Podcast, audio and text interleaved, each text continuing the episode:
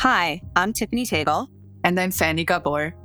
And we are the co founders of The Change Agents, a boutique recruiting firm focused on servicing top talent and clients at the intersection of technology and communications. We started the Change Agents because we knew we are stronger together and we want to change tomorrow together with our clients.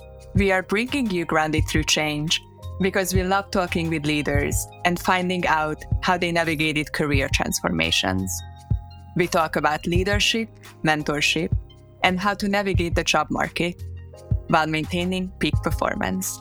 We hope this podcast inspires anyone who is looking to make a change in their career and anyone who is interested in learning how these industry leaders navigate transitions while remaining grounded through change.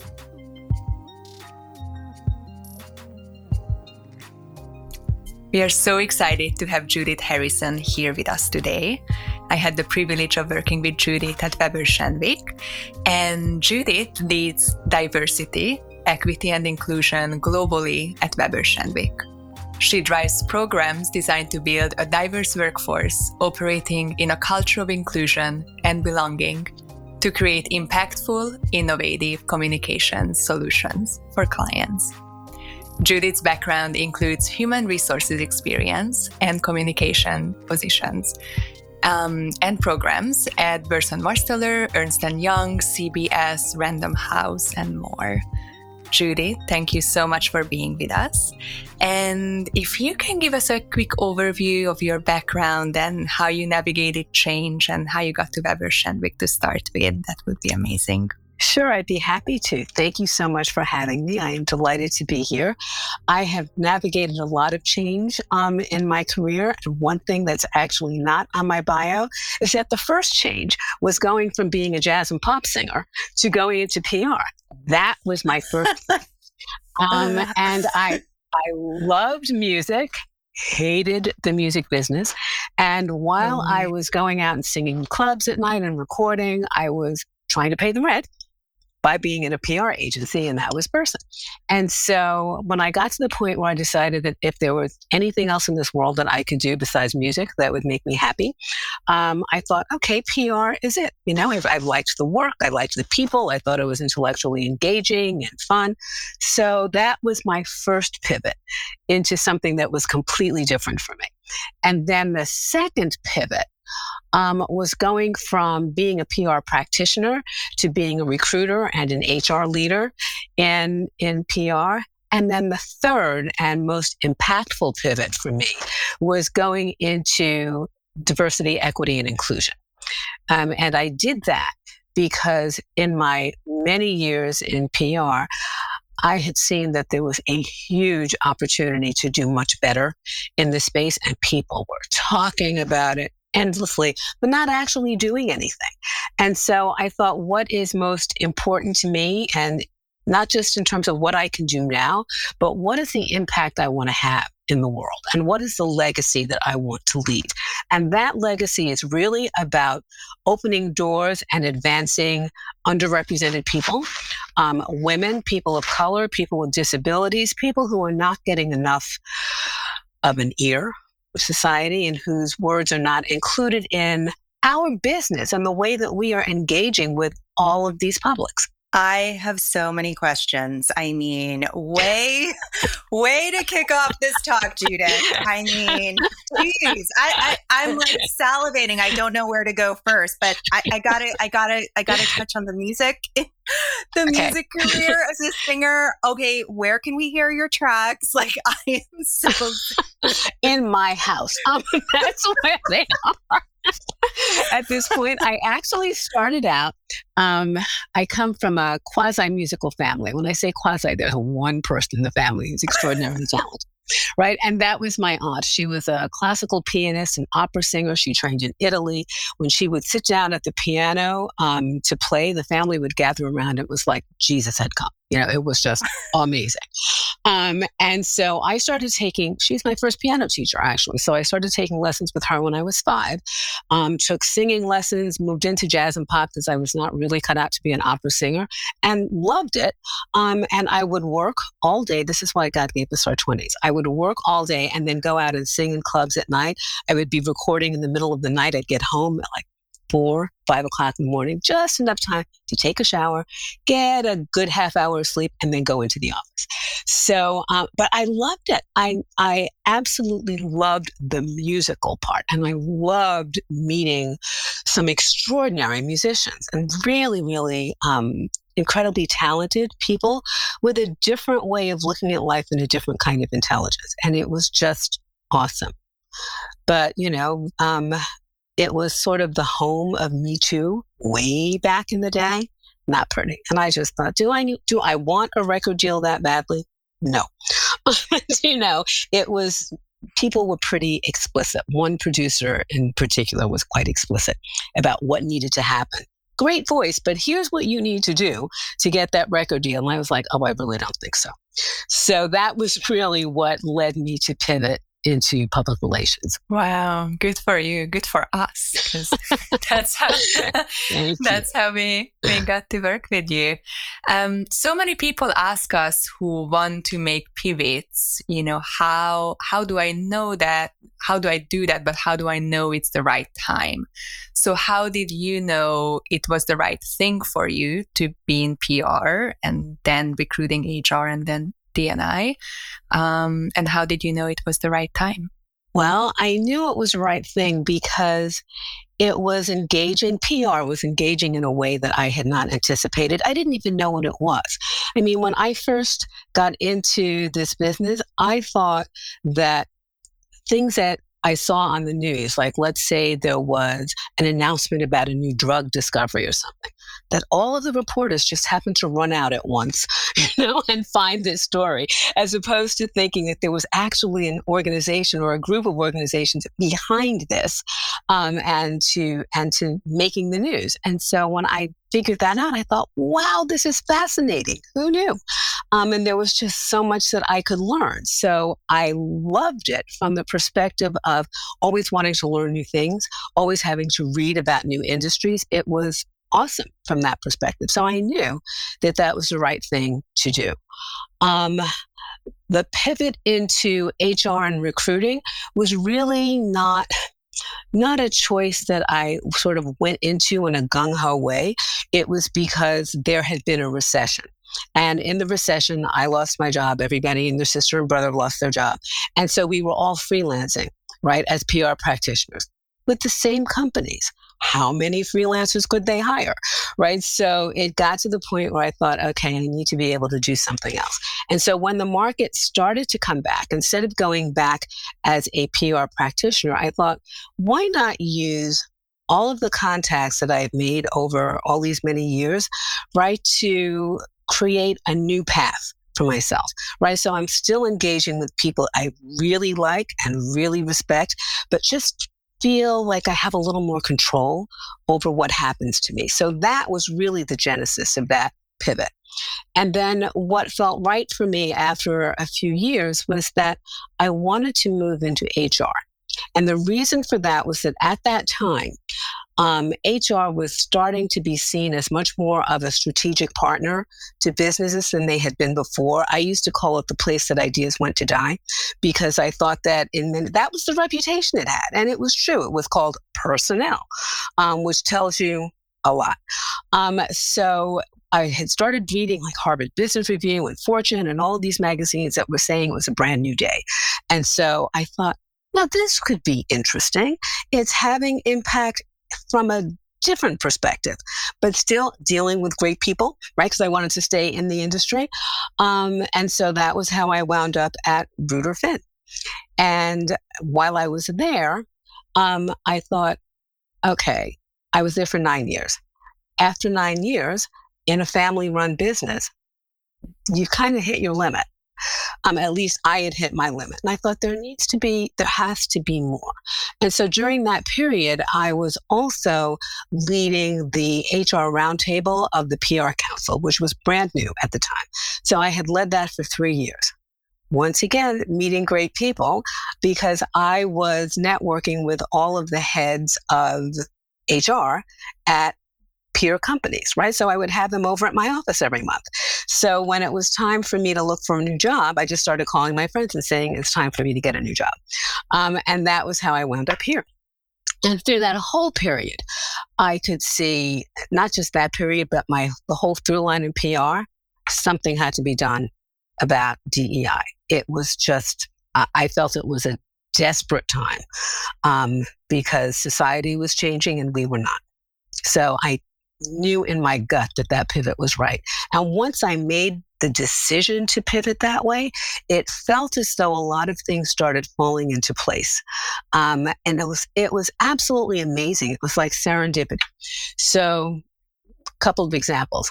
Wanted to help women move forward because even though women are the majority of this business, at that time, there were very few women in the C suite. So it was all of these women layers below, but not in the C suite.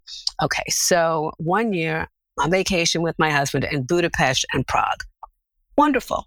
Great. Wow, my hometown. Your hometown. I loved it. So I, I spent a little time beforehand just trying to learn to say two sentences in each language, Hungarian and Czech, just to be, you know, Hard. to try and be a good citizen. So anyhow, we get there and we're on this tour. Um, and this woman from our tour comes and sits with us at breakfast. You know, you do these tours where you're together with people for a week. So she sits with us at breakfast. We start talking. We bonded over our love of Mad Men, which was kind of new at the time. And so it turned out that she was a past president of New York Women in Communications. So I went halfway around the world to meet this woman who was very influential here in New York in my industry. As soon as we got back, she introduced me to the president, the current president, and got me on the board. And so I've been involved ever since. I was a two term president, um, and it has been phenomenal for me in my ability to see what can uh, be done and do what can be done to move women forward. And then at the same time, um, I was serendipitously introduced to someone running the PRSA Foundation all about promoting diversity and inclusion in PR, right? So Andy Polansky, who was our Weber Shandwick's president at the time, introduced me to the PRSA Foundation president. And I was off to the races then too. So it was just amazing that once I thought, okay, here's what I want to do with my life. It's like all of these avenues started to open up to enable me to do it. Yes. I think that I'm I'm so glad that you you called that out because I do believe that once you commit to the decision, the dots always align. You yeah. know, if we could get out of our own way and just say, I'm doing it, like the universe always provides. You just have to trust and commit uh, first and foremost. Um, I had a ton of identification with your story. I mean, I too started in PR and then transitioned into um, recruiting. And um, diversity obviously is a huge challenge across many industries. And you know, I mean, I a, a, majority of my career was spent in advertising, and um, you know, I always feel like the way that they would approach it would be like, go to these events, you know, um, like, but there was never really like a strategic plan, you know. So I'm curious, you know, it, it, with you know this very large tenured career focusing on this are there companies that are approaching the diversity landscape well in your in your opinion? Or are there things that people are missing that they could be doing better? Because i feel like so many companies are, are really struggling and they want to get it right but they end up more focused on like the numbers. And that to me is the exact antithesis of what the diversity issue is. So, would love to hear your thoughts on that. May I say amen? Um, I have always, always said that diversity without inclusion is nothing. It is meaningless. It does, if you, you could recruit the live long day and bring in people from all kinds of backgrounds, but if once they get to the organization, you are not listening to them, you are not creating equity for them, they're coming from different places, coming from different starting points. If you are not creating equal opportunity and actually leveraging the backgrounds and the experiences that they bring to the table, then you have nothing but a revolving door because they come and then they leave because they they don't feel that sense of belonging you know that everybody's looking for. So i i think that some client side organizations have done a much better job um, than those of us on the agency side. I think everybody's trying to get to the same place. I don't think people are paying enough attention to the inclusion and equity portion. So for us um, it's not just it's not just about the recruiting which frankly this year is not going to be hugely robust but it is about establishing relationships. Recruiting is about relationships. So it's not just you can't do just in time recruiting, especially with populations that are not particularly embedded in the industry, right? So there's that whole aspect of relationship building, but then a huge area of concentration for me and for our team here has been the inclusion and the equity pieces. So, for instance, on the inclusion side, um, it takes education. Like, uh, what do people need to know about inclusion? Everybody wants to be inclusive. Everybody thinks they're being inclusive. Maybe not so much. So I think that um, for us to really understand kind of where we are in terms of our thinking about race and ethnicity, which are two of the major things that we deal with, in addition to disability and and um, sexual orientation and identity, we need to know where we came from to understand like how we got to this point, how that impacts the way we think today, how that impacts the way we interact with each other, and then how that impacts the work. So uh, we did after George Floyd um, was murdered.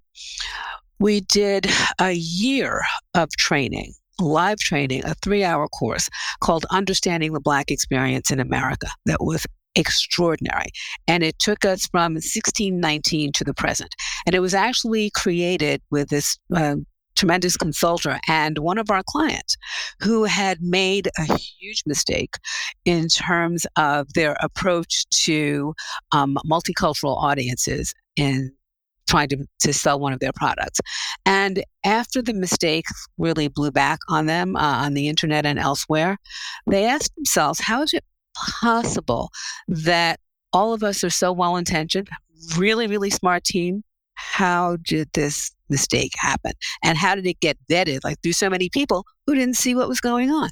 And the answer was nobody had that sort of historical perspective that impacted the present. So we found that really helpful.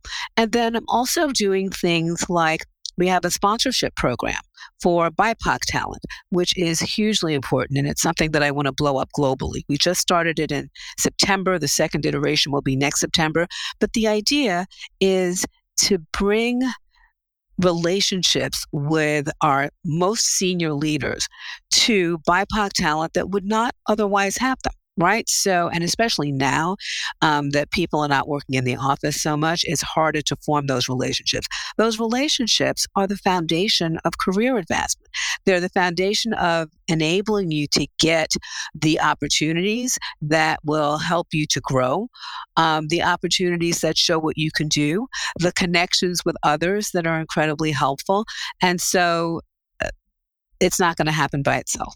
So we created a sponsorship program that's going really well, and I'm looking forward to making this much bigger. And similarly, we're doing a mentoring program, also just started. Same reason, but it's different because, as you know, a sponsor advocates for you as opposed to a mentor just kind of talking with you um, behind the scenes. But it's that kind of thing that I think is incredibly helpful and um, it's helpful not only to the talent that's being sponsored, it's helpful to the executives who are sponsoring them as well, because they get to see um, people that they wouldn't ordinarily interact with. And they are so engaged. We just had a meeting with our sponsors like a week or so ago. And the level of engagement and drive to do as much as possible for the proteges who are all handpicked and super high performing was phenomenal. So I think it's incredibly rewarding. You know, for us, it's rewarding for them.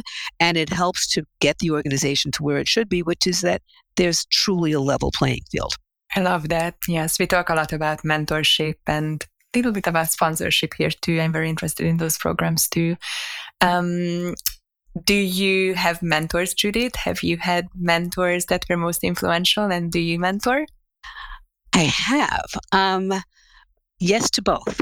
So, my most influential mentor, this is so bizarre. But my most influential mentor was this fabulous woman named Chen Sam, who was Elizabeth Taylor's publicist. So um, I know everybody has that face when I say it, but that's who she was. So years ago, when I was working at a little recruiting firm, I was like her outside HR consultant. So I staffed her firm, and she had, I mean, Elizabeth was obviously the big kahuna there, but she had Karl Lagerfeld, she had Audrey Hepburn, she had a bunch of people. And um, so then she started to rely on me, not just for staffing, but for HR advice. So she would call me to say, I'm having this issue with Bob, with so and so, and what do you think I should do? And um, we just, we became really close. And she, she wanted to know why I was working for the person that I was working for, for whom she had no respect. And she said, What do you really want to do? Um, I wasn't sure at the time, but she was going to create this licensing, a fragrance licensing business. And she already had all of these celebrities lined up um, for it. So I was going to work with her on that. And one of the things that we used to talk about was the importance of authenticity. She understood that there were barriers for me as a woman of color she was so upfront about that. She herself was Egyptian and English. So she was born in, in Egypt. I think her father was Egyptian. Yes, her father was Egyptian. Her mom was English. Her father wanted her to go to um, England to escape what he thought would be the fate of a very smart girl where she grew up. So she had this really fascinating life, um, but understood, like in a really deep way, the challenges that multicultural women can face. And she would always, she would tell me how important it was to be myself, to not hide who I was in a business that embraced, treasured, covering in terms of people who did not fit the mold.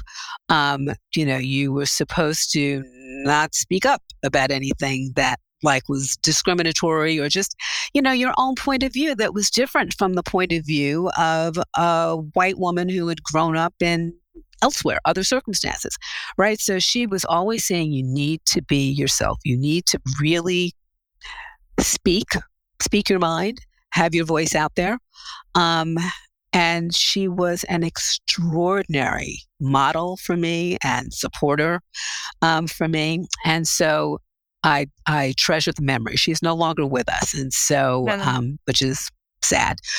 But uh, I cannot think of anyone more influential in helping me to become who I am. And so that was my my great mentoring experience, um, and I've had others too. But she's the one. Um, and then in terms of mentoring, God, I have mentored so many people I can't even count. Going back to New York Women in Communications, going back to the PRSA Foundation. I I actually love doing it because I feel like it's really great to be able to give people the opportunity I had. The most important part of which was to be seen for who they are. Not like how well do you fit into this organization or how well do you fit into this mold, but who are you? What do you want? How can I help you get there? Uh, what do you need to know? Um, so I I mentor a lot of scholarship winners from New York Women in Communications, whom I have helped select over the 10, 12 years that I've been involved in, in the group. Lots of college students um, from schools that we've had relationships with here um, at Weber Shandwick and through PRSA, people I've met at conferences like ColorComm. So, and people here, people I work with at Weber Shandwick and related agencies. So the list goes on and on. And I, it is one of the most rewarding and I think important things that I can do. Okay, Judith, first of all, we need to get coffee. Like your life. I mean, I, I need to know the deets. Like so much. it's pretty interesting. I mean, I never thought of it as I was just going along. I was just going along and this was what was happening. But when I step back and look at it, I'm like, wow, interesting. I mean, I got a lot of color in my history too, but I mean, you you might have me beat, so we definitely need to do lunch or something. I'd love to. Absolutely. um, would love to know your take on the current remote hybrid work situation and whether or not you think does that help or hurt from a DE&I perspective? That's such a good question and it's sort of a double-edged sword. I'm not thrilled with it because I think I think that there is so much collaboration that can take place when people actually see each other face to face.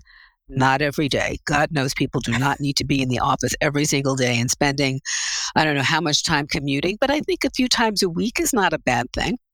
I think from a DEI perspective, it's so interesting. There have been studies of BIPOC people who are, I'm going to break it down a little bit, but I'll say overall, much happier working from home than going to the office because they feel, at least at home, there are far fewer microaggressions than in the office. My feeling is always that people can be just as obnoxious or almost as obnoxious virtually as in person. So that has never been my thing. I mean, the only thing they're not going to do virtually is touch your hair, but anything else is kind of on the table. Um, but I also think, you know, I hear from Asian employees who are in this place of horrendous anti Asian violence and bias. Sometimes they don't want to leave the house. I get it. I absolutely get it.